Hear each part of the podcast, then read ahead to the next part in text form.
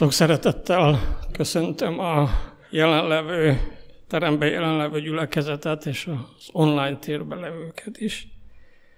Ma egy alapigeként egy hosszabb ószövetségi történetet, történet részletet szeretnék felolvasni, és annak alapján három tanulságot levonni, vagy három dolgot megfogalmazni, amit én úgy gondolom, hogy nagyjából tudunk és ismerünk, csak, csak egy kicsit az emlékezetünket felfrissítsük ezekkel kapcsolatban. Az alapigét a Kronikák második könyvéből olvasom, ott a 20. fejezetből a 13-tól a 25. Eh, versig terjedő szakasz, tehát Kronikák második könyve, 20. Eh, fejezet 13-tól 25-ig. És az egész Juda ott állt az Úr előtt gyermekeikkel, feleségeikkel és fiaikkal együtt. Akkor rászállt az Úr lelke a gyülekezet körében Jaházielre, aki Zekariáhu fia, aki Benája fia, az Jeiel fia, a Matané fia, Aszáf fiai közül való lévita volt, és ezt mondta. Minnyáján, akik Judában és Jeruzsálemben laktok, és te Jósafát király, halljátok meg szavamat, így szól nektek az Úr. Ne féljetek és ne rettegjetek nagy sokaságtól, mert nem ti harcoltok velük, hanem Isten. Holnap szálljatok szembe velük, ímé ők a cichágon vonulnak, majd fel, és rájuk találtok a völgy szélénél, Jeruel pusztájával szemben. Nem is kell nektek harcolnotok, hanem csak álljatok veszteg, és meglátjátok, hogyan szabadít meg titeket az Úr, Júda és Jeruzsálem. Ne féljetek és ne rettegjetek, holnap vonuljatok ellenük, mert veletek lesz az Úr. Ekkor Jósafát arcra borult a földön, és Júda és Jeruzsálem lakó és mindjárt leborultak az úr, elő, úr színe előtt, és imádták az Urat. A kéhátiták és a korahiak fiai közül való léviták pedig fölálltak, hogy az Urat, Izrael Istenét nagy fenszóval dicsérjék, és kora reggel fölkészültek, és kivonultak Tékó a pusztájában. Amikor kiindultak onnan, Jósafát megállt, és ezt mondta, halljátok meg szavamat, Júda és Jeruzsálem lakói. Bízzatok az Úrban, a ti istenetekben, és megerősítiteket. Bízzatok profitáiban, és szerencsések lesztek. Vagy miután tanácsot tartott a néppel, előállította az Úr énekeseit, hogy dicsérjék őt szent öltözetben a sereg előtt menve, és énekeljék. Adjatok hálát az Úrnak, mert örökké az ő irgalmassága. És amit elkezdték az éneklést és a dicséretet, az Úr ellenségeskedés szerzett az Amon fiai és a Moabiak és a Szeir hegyén lakók között, akik Júda ellen jöttek és verességet szenvedtek. Mert az Amon és Moab fiai a Szeir hegyén lakók ellen támadtak, hogy levágják és elveszítsék őket. És miután a Szeir hegyén lakókat mind elpusztították, egymás pusztulását segítették elő. Mire Júda népe a pusztai kilátó helyhez érkezett, és akkor sokaság felé fordult, mert csak elesett holtestek voltak földén, és senki sem menekült meg. Akkor oda ment Jósafát és hadinépe, hogy zsákmányoljanak. Tömérdek kincset találtak náluk, és a holtesteken drága szép ruhákat, amelyeket lefosztottak róluk, olyan sokat, hogy alig bírták elvinni. Harmadnapig szedték a zsákmányt, mert igen, sok volt eddig az ige. Ez az ige szakasz a hívő embernek szól. Mert ez a szakasz a hitről szól. Mit jelent a gyakorlatban hinni? Három dolgot, ahogy említettem az elején, említek, említek meg ebből az igéből ezzel kapcsolatban. Az első ebben a mondatban szólal meg, hogy ott álltak az Úr színe előtt. Miért? Mit csináltak? Mire vártak még? A király befejezte az imádságát, most már tenni kéne valamit. Bennünk a legtöbbünkben mindig ez van, nem? Tegyünk valamit, meg kell oldani a helyzetet. A hírhűek hoztak a hírt, közeledik az ellenség. Hát most már imádkozzunk, akkor keressük szövetségest, vagy, vagy üljünk össze tanácskozni, vagy hozzuk rendbe a fegyvereinket, valamit tegyünk, mert a dolgok kimenetele attól függ, hogy mit teszünk mi. A mi eszünktől, a mi fizikai erőnktől, a mi kezünktől, az összefogásunktól. A hívő ember azonban ismer egy olyat is, amikor nem kell cselekednie, hanem Isten cselekszik. Ezt nem a munkája helyett szokta gyakorolni a hívő, nem a helyet, amit Isten mondott, hogy végezz el, hanem ha Isten azt mondja, most maradjatok veszteg, és majd én cselekszem, akkor tud veszteg maradni.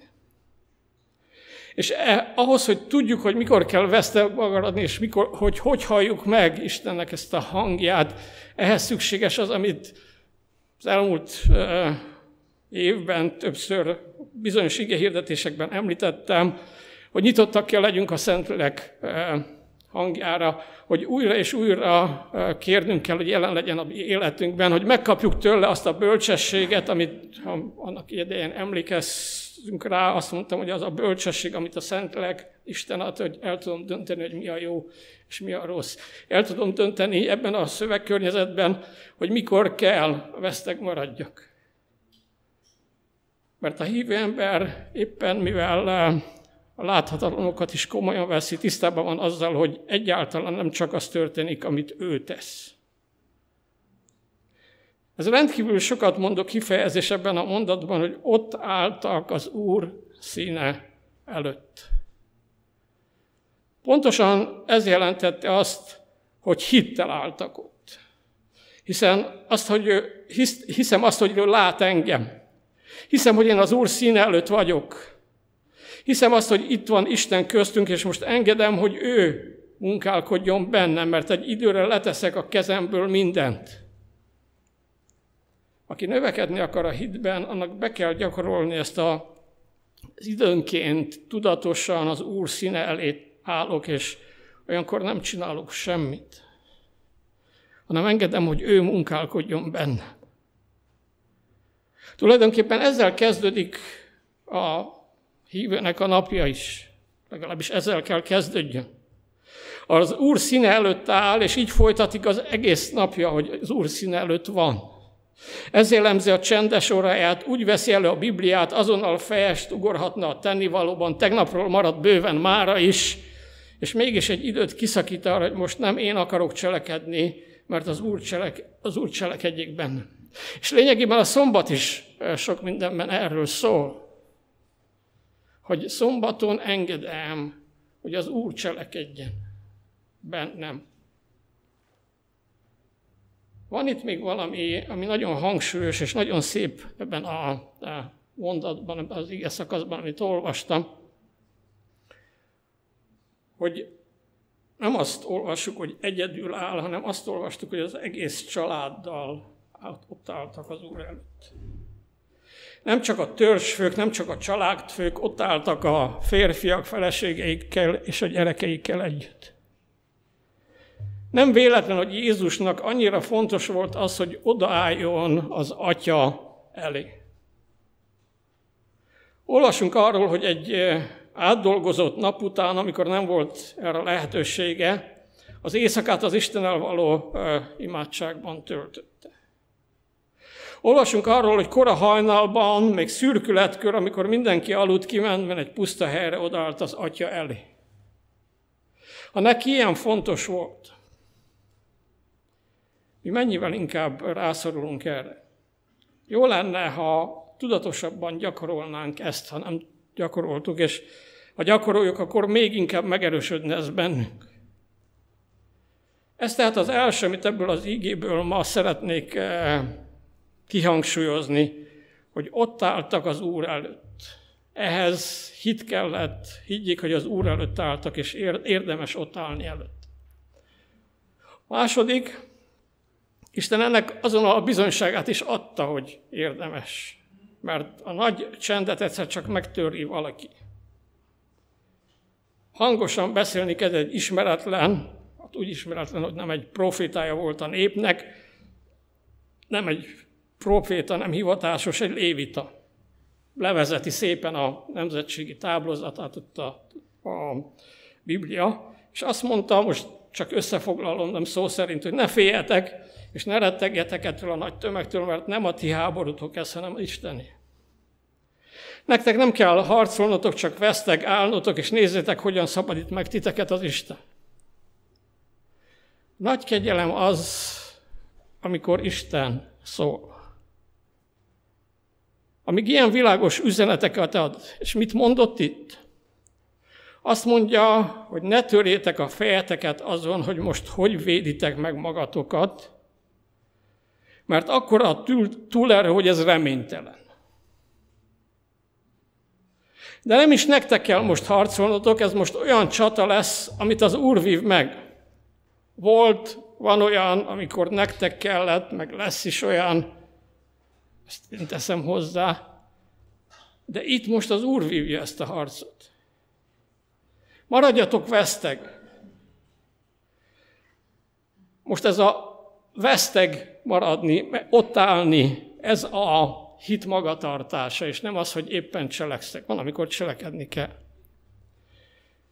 És a párhuzamot vonunk a körülöttünk és bennünk dúló nagy küzdelem kérdésével, akkor tudnunk, tud, tudjuk azt, hogy van egy ellenségünk, ami, aki mindig túlerővel van velünk szemben. És amikor túlerővel állunk szembe, Isten azt mondja, hogy most én fogok cselekedni. Miközben itt van ez a nagy túlerő, maga Isten is ezt mondta, hogy túlerőben van az a, a nép, a moabiták, az ammoniták, szeírhegyiek. Ne rettegjetek ettől a nagy tömegtől.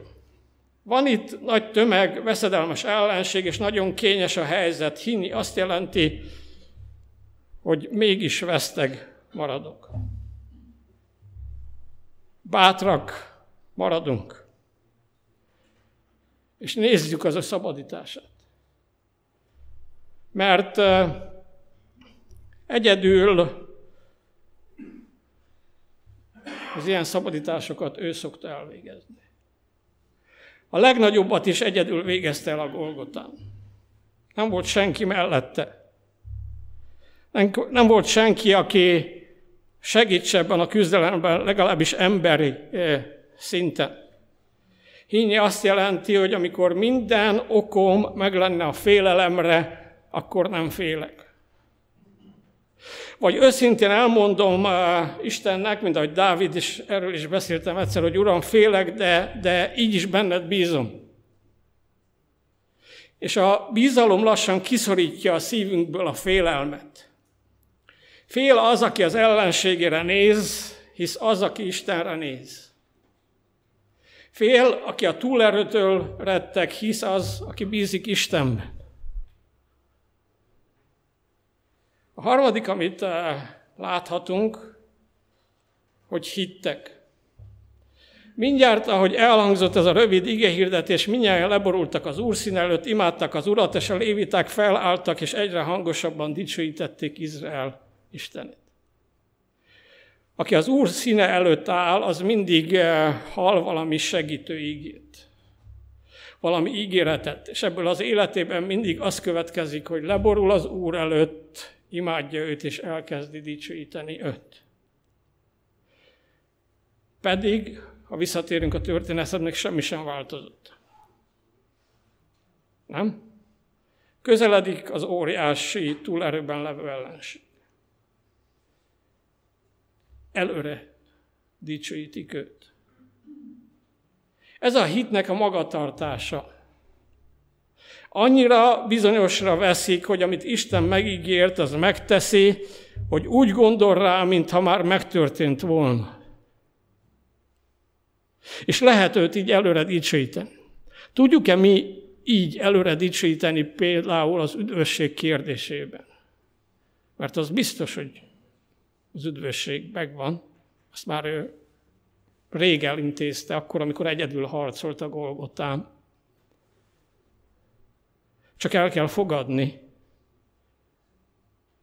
És tudok én erre ezért újra és újra, napról napra dicsőíteni és hálát adni neki. Még nincs a birtokomban, mert még nem jött el Jézus, nem támadtam fel, de az ige szerint már enyém. Megvan. Ahogy elhitték ezek az emberek, hogy az a győzelem, amit Isten megígért, bár ott van a túlerő, az megvan. A második szakasz arról szól, hogy Jósafát ezt a különös csatarendet állította fel, amiről énekeltünk, amiről, amit olvastam, bocsánat. Az énekes lévitákat állította előre, akik ünneplő ruhában dicsőítették eh, Istent, és magasztalták őt ezért. Tehát képzeljetek el egy eh, óriási tömeget jön Izrael szembe, és akkor Izrael úgy állítja fel a hadrendet, hogy egy e, kórust e, helyez maga elé, akik énekelnek és dicsőítik Istent. Nem fura? Nem tudom, hogy nekünk eszünkbe jutna egy ilyen helyzetben ilyesmi. Azt olvastuk, hogy amikor elkezdték az éneklést, tehát ott vannak elől, elkezdik az éneklést, az úr lázad, lázadokat támasztott az ellenség soraiban, ezek egymásnak estek és lekaszabolták egymást. Isten, Isten népe valóban csak nézte, hogy mi történik ott. Így menekült meg, és így kapták a győzelmet. Azért, vajon azért, azért menekültek meg, mert énekeltek? Azért? Biztos, hogy nem azért menekültek meg. Mégis kitűnik ebből, hogy sokkal nagyobb jelentősége volt ennek a fajta éneklésnek, az Isten dicsőítésének, mint ahogy azt általában gondoljuk. Jósafát minden túlzás nélkül egyenesen fegyvernek tekintette ezt, és fegyverként használta. Ezért állította előre az énekeseket, mint fegyvereseket, és utána jött a nép. Amikor megérkezett a szörnyű hír, hogy óriási, ha visszatérünk a történetbe, óriási létszámba ellenség közeledik, teljesen váratlanul, Jósafát összehívta a népet a templomban, országos bojtöt rendelt el, ő maga pedig odaállt a nép elé, és elmondott egy megrendítő imádságot, amiben először elhangzik, hogy egy, egy ilyen egyértelmű bátor hitvallás, hogy te Istenem, te mindenre képes vagy. Ott nyilvánosan, hangosan mások előtt. Másodszor elsorolja Isten nagy tetteit, amiket eddig már megtapasztaltak, vagy hallottak az ősöktől, és ebben emlékeztet Istent az ígéretere, hogy megígérte, hogy az ön népére mindvégig ezen a földön, a, a népe mindig ezen a földön fog lakni. A Proféták és Királyok című könyvben azt olvassuk, hogy Jósafát bizalommal mondhatta az Úrnak, tereát néznek a mi szemeink. Éveken át arra oktatta a népet, hogy bízzon abban, aki a letűnt korokban olyan sokszor közbelépett, hogy megóvja a választottait a teljes pusztulástól, és most, amikor az ország veszélybe volt, Jósafát nem volt egyedül. Harmadszor ebben az imában megrendítő őszintességgel bevallja, Uram, teljesen tehetetlenek vagyunk. Semmit nem tudunk tenni. Nincs erőnk ilyen túlerővel szemben, és nem is tudjuk, hogy mit kell tegyünk. Tőled várjuk, hogy cselekedj. Hiába hitegetnénk magukat, vagy kapkodnánk szövetséges után, vagy csiszolgatnánk a fegyvereinket. Egyébként is reménytelen a helyzetünk. És mégis van reménységünk, mert nem csak az ellenségre nézünk.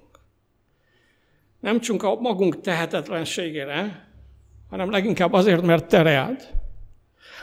A lehetőségünk, az esélyünk ezért van, mert te vagy.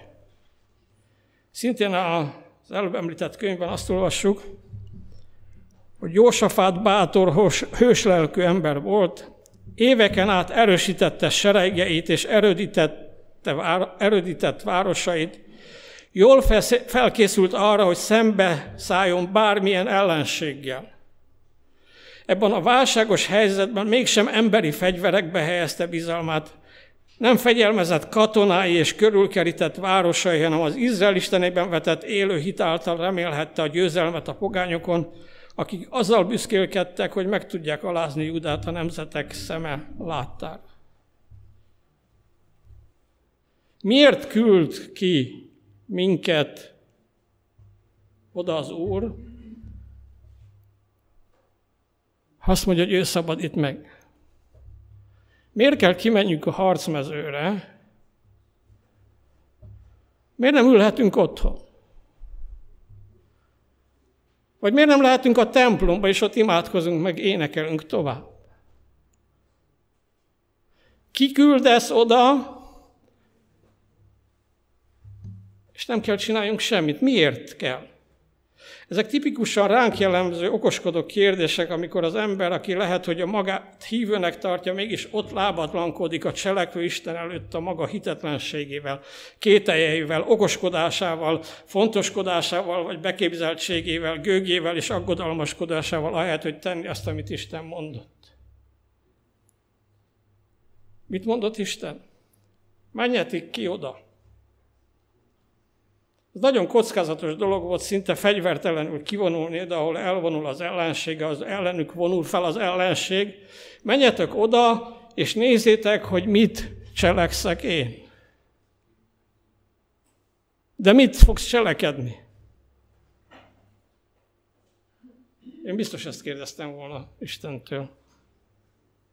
Majd meglátjátok akkor. Nem lehetne előre tudni? Mi általában előre szeretnénk tudni az ilyesmit, nem? Hogy oké, okay, hogy megoldod, Uram, de hogyan?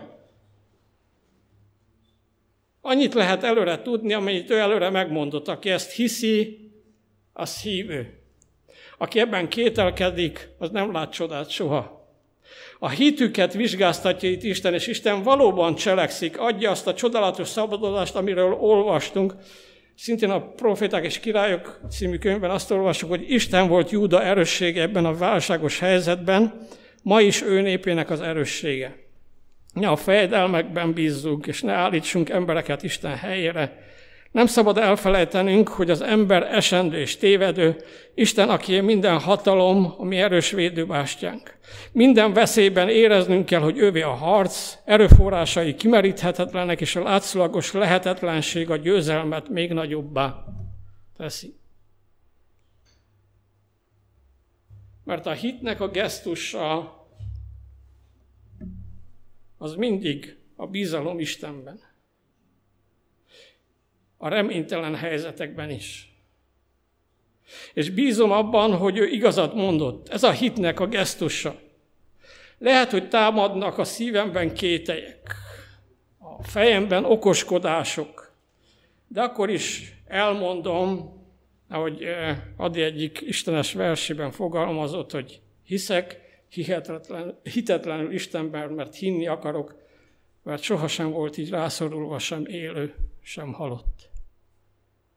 A saját hitetlenségükkel szemben van-e bátorságunk dönteni mindig a hit mellett, Isten kijelentett igéje mellett?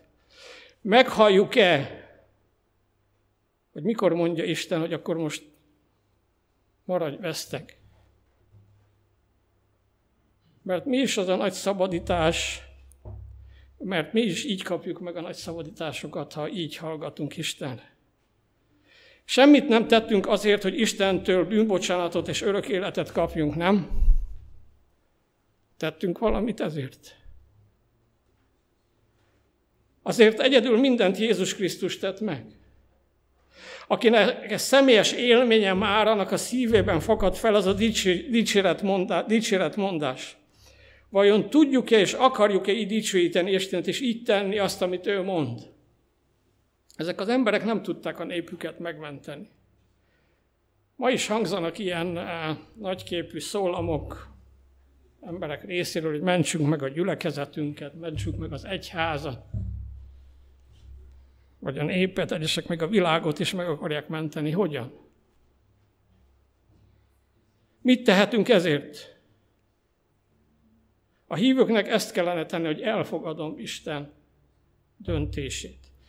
Vagyis így imádkozok, hogy itt eh, példa van erre, és közben megteszem azt, amit Isten mond. Ha azt mondja, hogy legyek veszteg, akkor veszteg vagyok. Ha mást mond, akkor mást. Nem hősködni, hanem engedelmeskedni. Sajnos a mai vírus helyzetben eh, teljesen nem tudok elszakadni erről a helyzetről, a környezettől nagyon sokan hősködnek és nem engedelmeskednek. És azért néhány ember életében ennek a hősködésnek megvan az eredménye. Lehet, hogy hősként akart meghalni. Engedelmeskedni nehezebb, mint hősködni. Amit itt Isten mondott nekik, az egyszerű és mégis nagyon nehéz dolog volt. Menjetek ki oda, ahol felvonul az ellenség. Gondoljunk bele, mit jelent ez ma egy hívő ember számára. Azt, hogy hűségesen imádkozik ma is, a mi gyülekezetünk, az egyházunk jövőért, és nem az, hogy meg akarja menteni az egyházat és a gyülekezetet. És felelősen Istenre figyelve tesz mindezt. Mindent. Nem, nem csak ma imádkozik, hanem minden nap imádkozik, naponta többször is, mert állandó kapcsolatban van azzal az Istennel, aki ma is úr a pogányok felett, aki minden erő és hatalom, és aki nem nézi közömbösen a mi jövőnket sem, mert ő irgalmas Isten.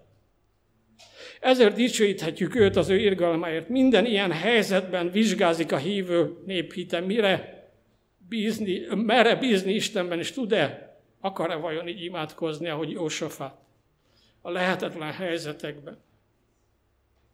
Isten segítsen el mindjárt ide, hogy ez a dicsőítés mondás hangozzék fel az életünkben, és így tudjunk valóban őrá bízni a személyes nyomasztó problémáinkat is, a családiakat is, az egyháziakat is, a gyülekezetét is, az országot, országét is, és ennek az egész emberiségnek a jövőjét is. Ilyen győzelmet emberi erővel semmiképpen nem lehetett volna elérni, ha visszatérünk a történethez, mint Jósafát. A zsákmány az ölükbe hullott. Kimentek, énekeltek egyet. Ott, amíg énekeltek, ott egymást kinyírta az ellenség. És aztán mehettek a zsákmányért. Szerintetek, ha otthon maradnak, akkor kiszedi össze a zsákmányt. Három, azt olvasjuk, hogy három napig gyűjtötték a zsákmányt, aztán a negyedik napon, ha tovább folytattuk volna, újabb nagy Isten tiszteletet tartottak. Előre is megköszöntik a győzelmet, utána is megköszöntik a győzelmet. Háladó alkalmatól megköszöntek Istennek a győzelmet. Ez az ige eh, jutott eszembe, ami a Nehemiás könyve 8. fejezet 10. versének az utolsó mondata, erről a történetre, hogy az Úrban való öröm a ti erősségetek. Vagyis örültek, dicsőítették Istent, ami az ő erősségüké vált. És győzelembe volt részük, amit nem ők hajtottak végre, hanem Isten. Csak egyszerűen azért, mert engedelmeskedtek neki. Adja mi mennyei jó atyánk, hogy mi is így viszonyuljunk életünk helyzeteihez. De leginkább azt, hogy, hogy legyen ez az állandó kapcsolatunk a Szentlélekkel. És halljuk meg, hogy mikor mondja azt Isten, hogy most állj itt, mert én fogok harcolni helyetted. Most ne okoskodjál. És ezt csak akkor tudjuk, ha, meg, ha kapjuk azt a bölcsességet, amiről a, mikor Salamonról beszéltem, amiben el tudjuk dönteni, hogy mikor ez, mikor kell tennünk ezt, és mikor azt, és ez a Szentlélektől kapható csak. Erre segítse meg a mi mennyei atyánk. Amen. Urunk, Teremtő és hatalmas Istenünk, itt állunk előtted, és mint újra és újra és minden alkalommal el kell mondjuk azt, hogy hálásak vagyunk. Hálásak vagyunk neked, hiszen te meg, megharcoltad a harcot az örök életünkért. Te győztél, és meg akarsz ajándékozni minket ezzel a győzelemmel. Hát, hogy újra és újra nyújtsuk ki a mi kezünket, és fogadjuk el tőled ezt a győzelmet. Ami nem jelenti azt, hogy életünk teljes időtartalma alatt karbatat kézzel állunk, hanem azt jelenti, hogy amivel megbíztál, amire kérsz, azokat a feladatokat, amelyet adtál nekünk, azokat hűségesen elvégezzük. De ugyanakkor tőled kapott, Szentlek által kapott bölcsességgel újra és újra el tudjuk dönteni, hogy melyik az a pillanat, melyik az a harc, amikor ott kell állnunk. Dicsőítenünk téged, és engedjük, hogy te győzzél. Urunk, ez a helyzet, ennek az eldöntése nem mindig könnyű számunkra. De te biztosított számunkra a szent lelket, ami könnyűvé teszi ezt. És hát, hogy ennek érdekében újra és újra megerősödjünk bennünk az, hogy időnként meg kell álljunk előtted. Ott kell álljunk előtted, hallgatni téged, az igéden keresztül, az igén, tanulmányozáson keresztül, az imán, az elmelkedésen keresztül. Hát, hogy legyenek ilyen minőségi pillanataink, amikor előtted állunk. Előtted állunk, mert tudjuk, hogy ott jó helyen vagyunk. És Urunk, köszönjük azt, hogy Te nem csak megharcoltad a végső harcot, amikor Jézus meghalt a Golgotán, és örök életet biztosít számunkra, hanem ezt valóságát teszed a minnyájunk életében, ha elfogadjuk ezt az ajándékot, akkor, amikor visszajön Jézus. Amikor felemelhetjük a fejünket, és mondhatjuk, így majd Istenünk, ami szabadítunk. Urunk, vágyunk erre a pillanatra, hát, hogy készen tudjuk ezt a pillanatot várni, hogy készen legyünk akkor is, is életünk minden egyes percében, és ott lehessünk veled az örök kivalóságban, ahol már nem lesznek ellenségek, ahol nem kell harcolni, hanem hol szeretetben, békében élhetünk. Köszönjük ezt az ajándékodat, Atyánk. Amen.